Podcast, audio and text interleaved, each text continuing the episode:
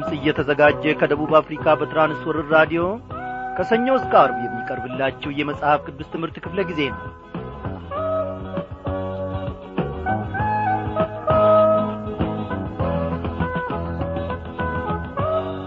በጌታ የተወደዳችሁ ክብሯን አድማጮቼ እንደምን አመሻችሁ?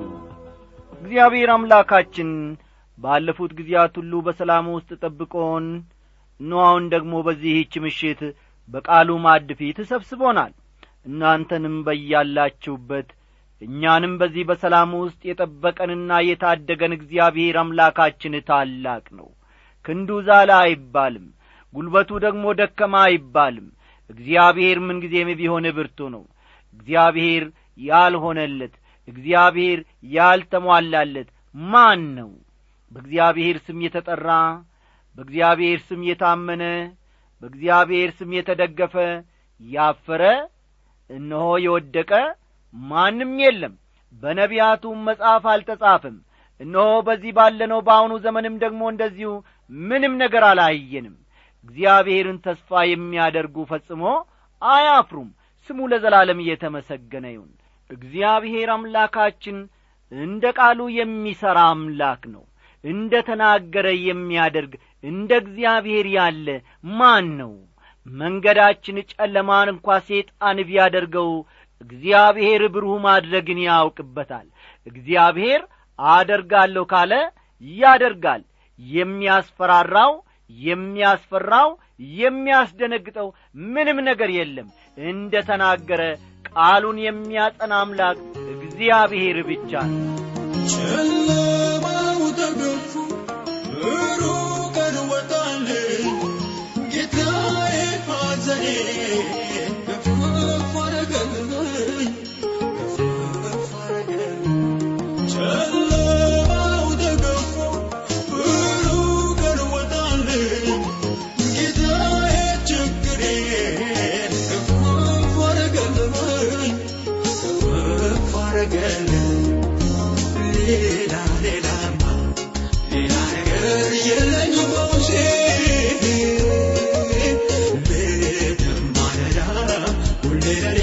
barganan yesuusee.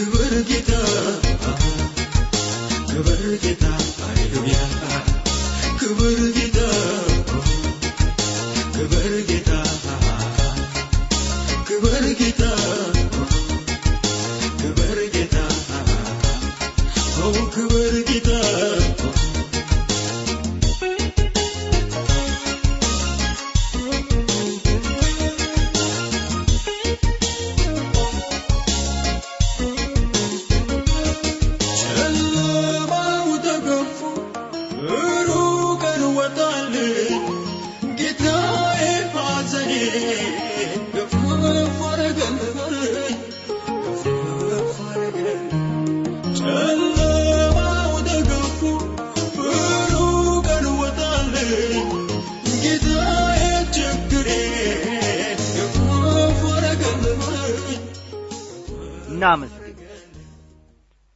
እግዚአብሔር አባታችንና አምላካችን ሆይ ዛሬን ደግሞ አዲስ አድርገ ዛሬን ደግሞ በኀይል ሞልተህን እንደ ገና ደግሞ በማድህ ፊት ሰብስበህናል። እናመሰግንሃለን እናከብረሃለን እግዚአብሔር አምላካችን ሆይ። የማያምር ብዙ ነገር እንኳን ቢኖርብን አንተ ደስ የማትሰኝበት ብዙ ነገር እንኳን ቢኖርብን እግዚአብሔር ሆይ በልጅ በጌታ በኢየሱስ ክርስቶስ ውስጥ ዕለት ዕለት ስለምትመለከተን እጅግ አድርገን እናመሰግንሃለን። ያጐደልክብን ምንም ነገር የለም። እግዚአብሔር አባቴና አምላኬ ከቅዱሳን ጉባኤም ደሞ አላጐደልከንም። እነሆ አንተ ከመጀመሪያው በዙፋንህ ላይ ዛሬም አለ ወደ ፊትም ትኖራለ ኦ ጌታ ሆይ ባሪያዎች ልጆች ዛሬ ደግሞ ባንተ ታምነን እነሆ ንገሥ ለዘላለም እንልሃለን ክብርን እንሰጣለን። እግዚአብሔር አባቴና አምላኬ ሆይ ብዙ ሐዘንተኞችን አጽናንተሃል የተራቡትን መግበሃል የተጠሙትንም ደግሞ አርክታቸዋል። እግዚአብሔር ሆይ ለአንተ ምን ይሳንሃል የሚያነቡትን እምባቸውን አብሰህላቸዋል ልባቸው ለተሰበረ ሁሉ ደግሞ ጠገን ሆነሃል። ዛሬም ቢሆን የአባትነት እጆች ባሪያዎችን ከማጽናናትና ከመታደግ ወደ ኋላ አላለችም። ደከመኝ አላለችም። ዘጠናና መቶ ዓመት ሞልቶኛልና ክንዴ ዝሏል አላልክም። እግዚአብሔር ሆይ ወትሮም በብርታት ትወጣለ በብርታት ትገባለ ዛሬም እነሆ አባትነት ብርቱ ነው። ምንጊዜም ቢሆን አይደክምም ምንጊዜም ቢሆን ጉልበት አይዝልም እግዚአብሔር ሆይ ስለዚህ ደግሞ እጅግ አድርገን እናመሰግንሃለን ዛሬ ደግሞ በፊትህ ቀርበናል። እግዚአብሔር አምላካችን ሆይ የተሰበረ ልብ እነሆ ይዘን በፊት አለን። ለዚህ ልብ ደግሞ እንድትናገር እንድታጽናና ሰማያዊ ምስጢርህን ደግሞ ገላልጠ እንድታስተምረን እንለምንሃለን። አቤቱ አምላካችን ሆይ ከባዘንበት ከወደቅንበት እንድትመልሰን እንድታነሳን እንለምንሃለን አስተማሪውን መንፈስ ቅዱስ ልከ ደግሞ ጌታ እግዚአብሔር አምላካችን ሆይ አስተምረን። የልቦናችንን ዐይኖች ገላልጠህ ደግሞ ታምራትን ማየት እንድንችል እርዳን። በጌታችን በመድኒታችን በኢየሱስ ክርስቶስ ባከበርከው አንድ ልጅ ስም አሜን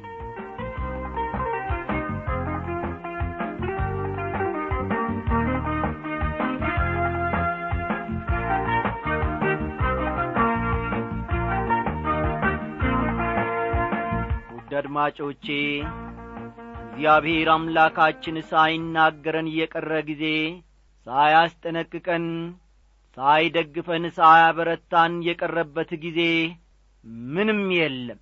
ብርቱውን ማጠንከር የሚያውቅበት ደካማውን ደግሞ ማጽናትና ማቆም የሚያውቅበት እንደ እግዚአብሔር ያለ ማንም የለም።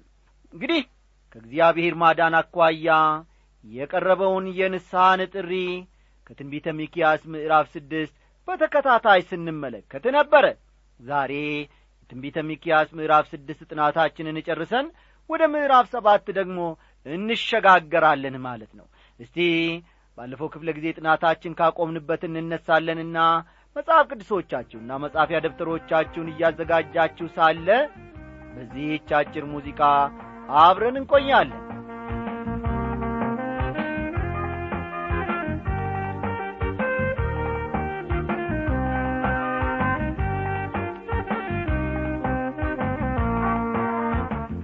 ወዳጆች አሁን የምንጀምረው ትንቢተ ሚኪያስ ምዕራፍ ስድስት ቁጥር አሥራ ስድስት ነው። ትንቢተ ሚኪያስ ምዕራፍ ስድስት ቁጥር አሥራ ስድስትን ተመልከቱ። ጠላት ከገዛ ምድራቸው እንደሚወስዳቸው በስደት ወደ አሶር ምድር እንደሚያግዛቸው እግዚአብሔርም ከምድራቸው እንደሚነቅላቸው ይሁን እንጂ ይህን የሚያደርገው ደግሞ ቀስ በቀስ ስለሆነ ወደ እርሱ ለመመለስ በቂ ጊዜ እንዳላቸው በጊዜው ደግሞ ወደ እርሱ ቢመለሱ ኖሮ ይቅርም እንደሚላቸው እነሆ ስንመለከት ነበረ። አዎን ወገኖቼ ወደ እርሱ ቢመለሱ ኖሮ እግዚአብሔር ይቅር ይላቸው እንደ ነበር ከዚህ ከሚከተለው ምዕራፍ ወይም ደግሞ ቀጣይ ክፍሎች በስፋት እንመለከታለን ብለን ይህንኑ ለዛሬ ምሽት ማሳደራችን የሚታወቅ ነው። ቁጥር አሥራ ስድስትን እስቲ እንመልከት አንተን ለጥፋት በእርሷም የሚኖሩትን ለማፏጫ። እሰጥ ዘንድ የዘንቢልን ሥርዓትና የአክዓብን ቤት ሥራ ሁሉ ጠብቃችኋል። በምክራቸውም ሄዳችኋል። የሕዝቤንም ስድብ ትሸከማላችሁ ይላል። ለመጀመሪያ ጊዜ ይህን ክፍል የሚያነብ ማንኛውም ሰው ለመሆኑ ዘንበሪ ማን ነው? አክዓብስ ማን ነው? በማለት መጠየቁ የማይቀር ነው። ምናልባት ይህንም መልእክት አሁን በራዲዮ እያዳመጣችሁ ካላችሁት ውስጥ አንዳንዶቻችሁ ዘንበሪ ማን ነው? አክዓብስ ማን ነው? በማለት ትጠይቁ ይሆናል። መጽሐፍ ቅዱስን ስናጠና አንድ ብቻ ሳይሆን የተለያዩ መንደርደሪያ ስልቶችን መጠቀም አለብን። ይህን ስልት ለዘመናት ስጠቀምበት እኔ ኖሬ አለሁ ውጤታማነቱንም ማረጋግጫለሁ ይኸውም ታሪክ ነክ የሆኑ የብሉይ ኪዳንን መጻሕፍት ማጥናት ስንፈልግ ልብ በሉ ታሪክ ነክ የሆኑ የብሉይ ኪዳንን መጻሕፍት ማጥናት ስንፈልግ ትንቢታዊ ከሆኑ መጻሕፍት ጋር በማገናዘብ ማጥናት ያለብን መሆኑን ነው። አስተዋላችሁኝ አይደል? እንዴት እንደሚጠና? ይህ የእኔ ልምድ ነው። ታሪክ ነክ የሆኑ የብሉይ ኪዳንን መጻሕፍት ማጥናት ስንፈልግ ትንቢታዊ ከሆኑ መጻሕፍት ጋር በማገናዘብ ማጥናት አለብን። ይህ በጣም ውጤታማ ነው የሚያደርገን። ለምሳሌ ትንቢተ ምክያስን ማጥናት ከፈለግን በዚያው ዘመን የተፈጸመውን ታሪክ ከሚያወሳ መጽሐፍ ጋር በማገናዘብ ልናጠናው ይገባናል ማለት ነው ሚኪያስ ባገለገለበት ዘመን በደቡባዊ መንግሥት ሕዝቅያስ በሰሜናዊ መንግሥት ደግሞ አክአብና ኤልዛቤል ስልጣን ላይ እንደ ነበሩ ይታወቃል። ተመልከቱ።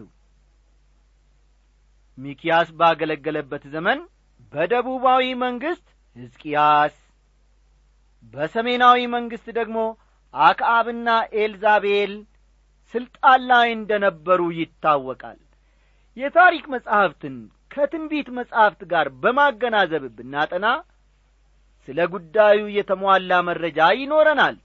እንግዲህ ከዚህ ግንዛቤ አኳያ ወደ መጽሐፈ ነገሥት ቀዳማዊ ተመልሰን እዚህ ያለውን ጥቅስ ከታሪኩ ጋር በማያያዝ ብንመለከት ምን ማለቱ እንደሆነ መረዳት እንችላለን ማለት ነው። ዘንበሪ ከሰሜናዊው እስራኤል ነገሥታት አንዱ ነበር። ተመልከቱ ዘንበሪ ከሰሜናዊው እስራኤል ነገሥታት አንዱ ሰው ነበረ። በክፋትና በጭካኔውም ይታወቃል። ሰሜናዊውን ግዛት ሙሉ በሙሉ በቁጥጥሩ ስር ያደረገው ባላንጣው ታምኒን ከሞተ በኋላ ነበር። ይህንም በተመለከተ አንደኛ ነገሥት ምዕራፍ አሥራ ስድስት ቁጥር አራትን ተመልከቱ። አንደኛ ነገሥት ምዕራፍ አሥራ ስድስት ቁጥር ሀያ አራት። ከሳምርም በሁለት መክሊት ብር የሰማርያን ተራራ ገዛ። በተራራውም ላይ ሠራ የሠራውንም ከተማ በተራራው ባለቤት በሳምር ስም ሰማርያ ብሎ ጠራው ይላል። ያቺ ከተማ እስከ ዛሬ ድረስ ሰማርያ በሚለው ስሟ ትታወቃለች። በራዲዮ ናችሁ? በቴሌቪዥን ወይም በጋዜጣ ወይም በተለያዩ የመገናኛ ዘዴዎች የሰማርያ ስም ሲጠራ ትሰማላችሁ ብዬ አምናለሁ። ያቺ ከተማ ቅድም እንደ ተናገርኩት እስከ ዛሬ በድሮ ስሟ ሰማርያ በሚለው ስሟ ማለት ነው። ዛሬም ቢሆን ትታወቃለች። ዛሬም ቢሆን ፍርስራሿን ማየት ይቻላል። ይሁን እንጂ ከተማይቱን የከተማ መልክ ያስያዛት ከእርሱ በኋላ የተነሣው ልጁ አክአብ ነበር። ዘንበሪም ከአባቶቹ ጋር አንቀላፋ በሰማርያም ተቀበረ። ልጁም አክአብ በፈንታው ነገሰ ይላል። የዘንበሪም ልጅ አክአብ ከእርሱ በፊት ከነበሩት ሁሉ ይልቅ በእግዚአብሔር ፊት ክፉ አደረገ የሚልን ቃል ከአንደኛ ነገሥት ምዕራፍ አሥራ ስድስት ከቁጥር ሀያ ስምንትና ሰላሳ እንመለከታለን ከአንደኛ ነገሥት ምዕራፍ አሥራ ስድስት ከቁጥር ሀያ ስምንት እና ከቁጥር ሰላሳ እንመለከታለን። እርሱም ይህን ሁሉ ያደረገው ብቻውን ሳይሆን ከሚስቱ ከኤልዛቤል ጋር ነበር። በናባጥም ልጅ በኢዮሮብአም ኀጢአት መሄድ ታናሽ ነገር መሰለው። የሲዶናውያንንም ንጉሥ የኤት በዓልን ልጅ ኤልዛቤልን አገባ ሄዶም በዓልን አመለከ ሰገደለትም ይላል። አንደኛ ነገሥት ምዕራፍ አሥራ ስድስት ቁጥር ሰላሳ አንድ። አንደኛ ነገሥት ምዕራፍ አሥራ ስድስት ቁጥር ሰላሳ አንድ። የበዓልን አምልኮ የእስራኤል ሃይማኖት ያደረጉት አክዓብና ኤልዛቤል ነበሩ። አስተውሉ እዚህ ላይ። የበዓልን አምልኮ የእስራኤል ሃይማኖት ያደረጉት ለመጀመሪያ ማንና ማን ናቸው? አክዓብና ኤልዛቤል ነበሩ። የዘንበሪን ሥርዓትና የአክዓብን ቤት ሥራ ሁሉ ጠብቃችኋል። የእስራኤልን አምላክ ሥርዓት ከመከተል ይልቅ የዘንበሪንና የአክዓብን ሥርዓት መከተልን ወይም መጠበቅን ሥራዬ ብለው ያዙ። የእግዚአብሔርን ቃል ትተው ሕዝቡ በራሳቸው ምክር ይሄዱ ከሁለት መቶ ዓመት በኋላ ማለትም ሚኪያስ ሲያገለግል እስከነበረበት ጊዜ ድረስ እንኳ ይህ ዝንባሌ በሕዝቡ ላይ ተጽዕኖ እንዳሳደረ ነበረ ለዚህም ነበር ነቢዩ የዘንበሪን ሥርዓትና የአካብን ቤት ሥራ ሁሉ ጠብቃችኋል በምክራቸውም ሄዳችኋል በማለት ሕዝቡን የገሰጸው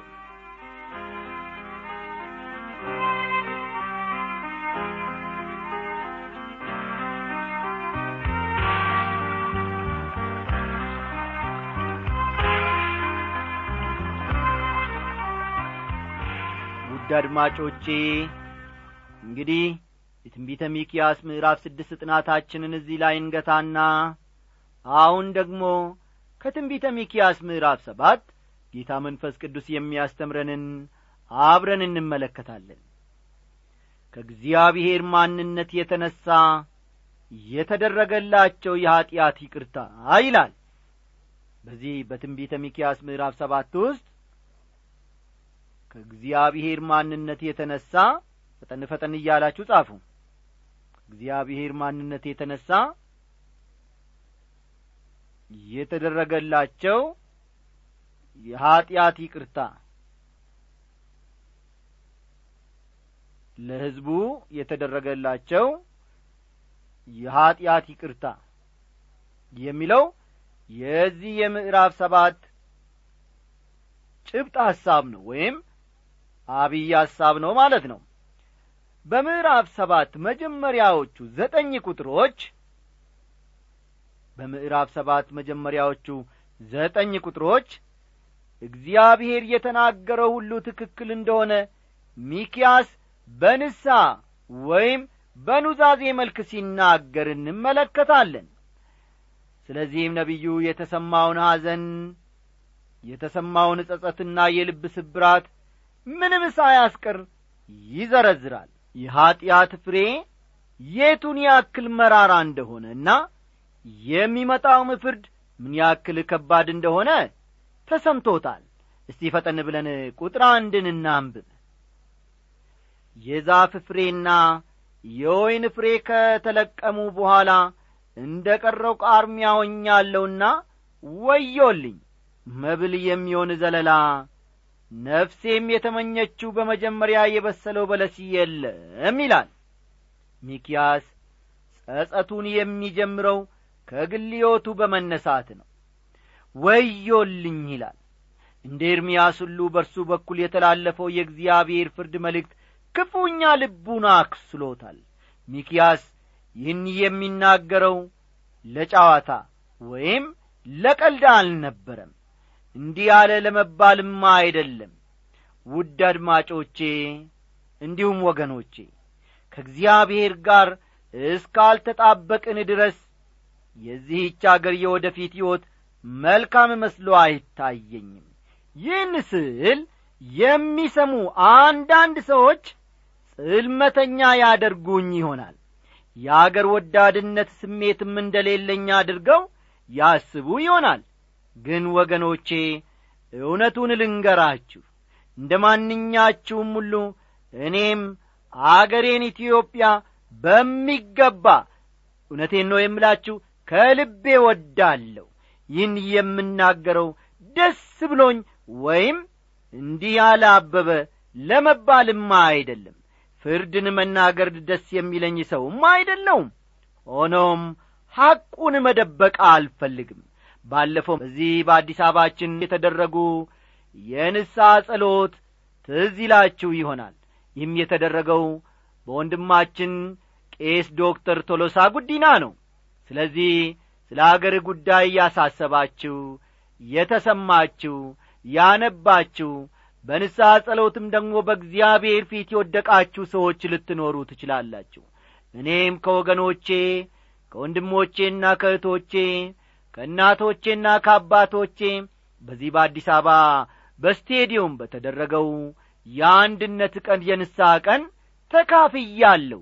እግዚአብሔርም ደግሞ ባርኮናል። እግዚአብሔር ደግሞ በስሙ የተጠሩ ሕዝቦች ልባቸውን አንድ አድርገው በሰማይ ለሚኖር አምላክ የሚያለክሱ ከሆነ እግዚአብሔር ደግሞ ከጸባወቱ እንደሚሰማቸው እኔ አምናለሁ። እኔም በዚያ ስፍራ ተገኝቼ አንብቻለሁ። እግዚአብሔር ጸሎታችንን ሰምቶአል ስሙ ለዘላለም እየተመሰገነ ይሁን። ስለሆነም ወገኖቼ እንደ ሚኪያስ ሁሉ እኔም ወዮልኝ ብያለሁ። እናንተም በያላችሁበት ስፍራ ሆናችሁ ስለምትኖሩበት ቀበሌ ስለምትኖሩበት ወረዳ ስለምትኖሩበት አገር አጠቃላይ ስለ ኢትዮጵያ ወዮልኝ እግዚአብሔር ሳትሉ እንዳልቀራችሁ አምናለሁ። ምክንያቱም የዛፍ ፍሬና የወይን ፍሬ ከተለቀሙ በኋላ እንደ ቀረው ቃርሚያ ሆኛለሁና መብል የሚሆን ዘለላ ነፍሴም የተመኘችው በመጀመሪያ የበሰለው በለስ የለም ይላልና ሚኪያስ በቅዱሳት መጻሕፍት መሠረት ወይን እስራኤልን ይወክላል። ወይን እስራኤልን ይወክላል ይህን ያገላለጽ መንገድ ከሚኪያስ ጋር በአንድ ዘመን የኖረው ኢሳይያስም ተጠቅሞበት እንደ ነበር ከትንቢተ ኢሳይያስ ምዕራፍ አምስት መመልከት ይቻላል። አሁን ደግሞ ሚኪያስ ወይኑ ምንም ፍሬ እንደሌለው ይናገራል። ቁጥር ሁለት ደግ ሰው ከምድር ጠፍቶአል በሰውም መካከል ቅን የለም ሁሉ ደምን ለማፍሰስ ያደባሉ ሰውም ሁሉ ወንድሙን በመረብ ለመያዝ ይከታተለዋል ይላል። እውነቱን ለመናገር አሁንም ቢሆን በዚህ በአገራችን በኢትዮጵያ ብዙ መልካምና ቅን ሰዎች አሉ። ዛሬም ቢሆን ደግ ሰው ከዚህ ምድር ተሟጦ አልጠፋም። እዚህ ላይ ሚኪያስ የሚናገረው በአጠቃላይ ነው። ደጎች ቢኖሩም ከአመፀኞቹ ብዛት ጋር ሲነጻጸር ምንም ማለት አይደለም ነው የሚለው። ቁጥር ሦስት እጆቻቸውን ለክፋት ያነሳሉ አለቃውና ፈራጁ ጉቦን ይፈልጋሉ። ትልቁም ሰው እንደ ነፍሱ ምኞት ይናገራል እንዲሁም ክፋትን ይጐነጉናሉ ይላል። ሥራ በስቶባቸዋል ሥራ የበዛባቸው ግን ክፋትን ለማድረግ እንጂ መልካምን ለማድረግ አይደለም እያለ ነው እስቲ በዙሪያችን ያለውን ሁኔታ እንመልከት። በከተማችን ያለውን ሁኔታ እንመልከት። አንዳንድ መስሪያ ቤት ገብተን ሠራተኞች የተጣለባቸውን የመንግሥት አደራ የሕዝብን አደራ በቀላሉ ከትከሻቸው ላሽቀንጥረው ጥሎ የሚሠሩትን ሥራ እስቲ እንመልከት። አለቃውና ፈራጁ ጉቦን ይፈልጋሉ ይላል ሚኪያስ ክፉን የሚያደርጉት ከራስ ወዳድነትና ስግብግብነታቸው የተነሣ ነው። አለቃውና ፈራጁ ሕዝብን ይጠቅማሉ ሕዝብን ያገለግላሉ የተባሉ የመንግሥት ባለሥልጣኖች ናቸው። እነርሱ ግን የሕዝብን ደም የሚመጡ ሰዎች ሆነዋል። ባለሥልጣን በአግባቡ አያስተዳድርም ዳኛም ቢሆን በቅና አይፈርድም ትልቁም ሰው እንደ ነፍሱ ምኞት ይናገራል ይላል። አንዳንድ ትልልቅ የሚባሉ ሰዎች የሚናገሩትን ሆን ብዬ ብዙ ጊዜ አዳምጣችኋለሁ እሰማችኋለሁ ንግግራቸው ዕውቀትና ጥበብ ያለበት ይመስላል። ሆኖም ማንንም አይጠቅምም ማንንም አያንጽም። ክፋትን ይጐነጉናሉ ክፋትን ያወጣሉ ክፋትን ያወርዳሉ። ክፋትን ሲያሰላስሉ ውለው ሲያሰላስሉም እንዲሁ ያድራሉ። ቁጥር አራት ከእነርሱም ሁሉ የተሻለው እርሱ እንደ አሜኬላ ነው። ከሁሉም ቅን የሆነው እንደ ኩርንችት ነው። ጠባቆች የሚጐበኙበት ቀን መጥቶአል አሁን ይሸበራሉ ይላል። ከእነርሱ መካከል የተሻለ ነው የምትሉት ሰው ቢኖር እንደ አሜኬላ ነው ስለዚህ ጥንቃቄ ማድረግ አለባችሁ። ጥንቃቄ ካላደረጋችሁ ግን እሾው ይወጋችኋል ነው የሚላቸው። ጠባቆች የሚጐበኙበት ቀን መጥቶአል አሁን ይሸበራሉ ይላል። ጌታ ኢየሱስ ክርስቶስም በፀሐይና በጨረቃም በከዋክብትም ምልክት ይሆናል። በምድርም ላይ አሕዛብ ከባሕሩና ከሞገዱም ድምፅ የተነሣ እያመነቱ ይጨነቃሉ ብሏል። ሉቃስ 21 ቁጥር 25 ወደ ዘመናት ፍጻሜ እየተቃረብን መምጣታችን አንዱ ምልክት የአሕዛብ ድንጋጤና ሽብር ነው። ቁጥር አምስትን ተመልክተን የዛሬውን ትምህርታችንን እንቋጫለን። ባልንጀራን አትመኑ በወዳጅም አትታመኑ ያፍን በብብትህ ከምትተኛው ጠብቅ ይላል። በዚያ ዘመን ከሚታዩ ምልክቶች ስለ አንዱ ጌታ ኢየሱስ ክርስቶስ ሲናገር ሰውን ከአባቱ ሴት ልጅንም ከእናቷ ምራትንም ከአማቷ እለያይ ዘንድ መጥቻለሁና ለሰውም ቤተሰዎቹ ጠላቶቹ የሆኑበታል አለ። ማቴዎስ ምዕራፍ አስር ቁጥር ሰላሳ አምስትና ሰላሳ ስድስት የገዛ ቤተሰብን እንኳ ማመን የማይቻልበት ዘመን ነው የሚሆነው። ለዚህም ነው ሚኪያስ ባልንጀራን አትመኑ በወዳጅም አትታመኑ የአፍህን ደጅ በብብትህ ከምትተኛው ጠብቅ የሚለው። ብዙ ሴቶች ባሎቻቸውን ማመን አቅቶአቸዋል ብዙ ወንዶችም እንዲሁ ሚስቶቻቸውን ማመን አቅቶአቸዋል ከብዶአቸዋልም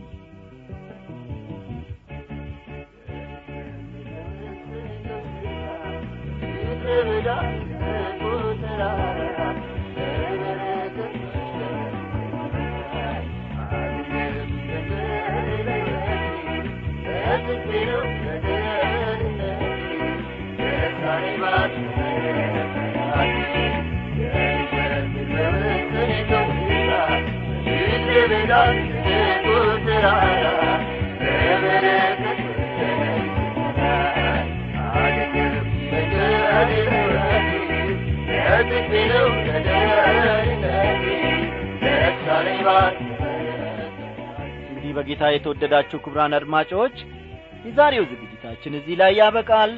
ደህና አደሩ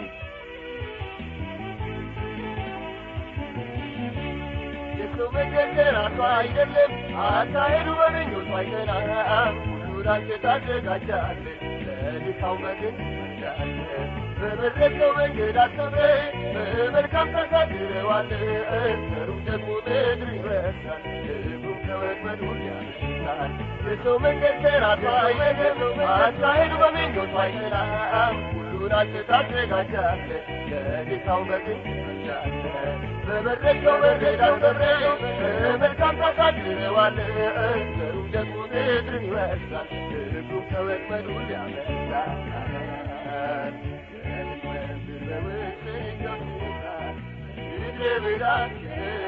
ተራራ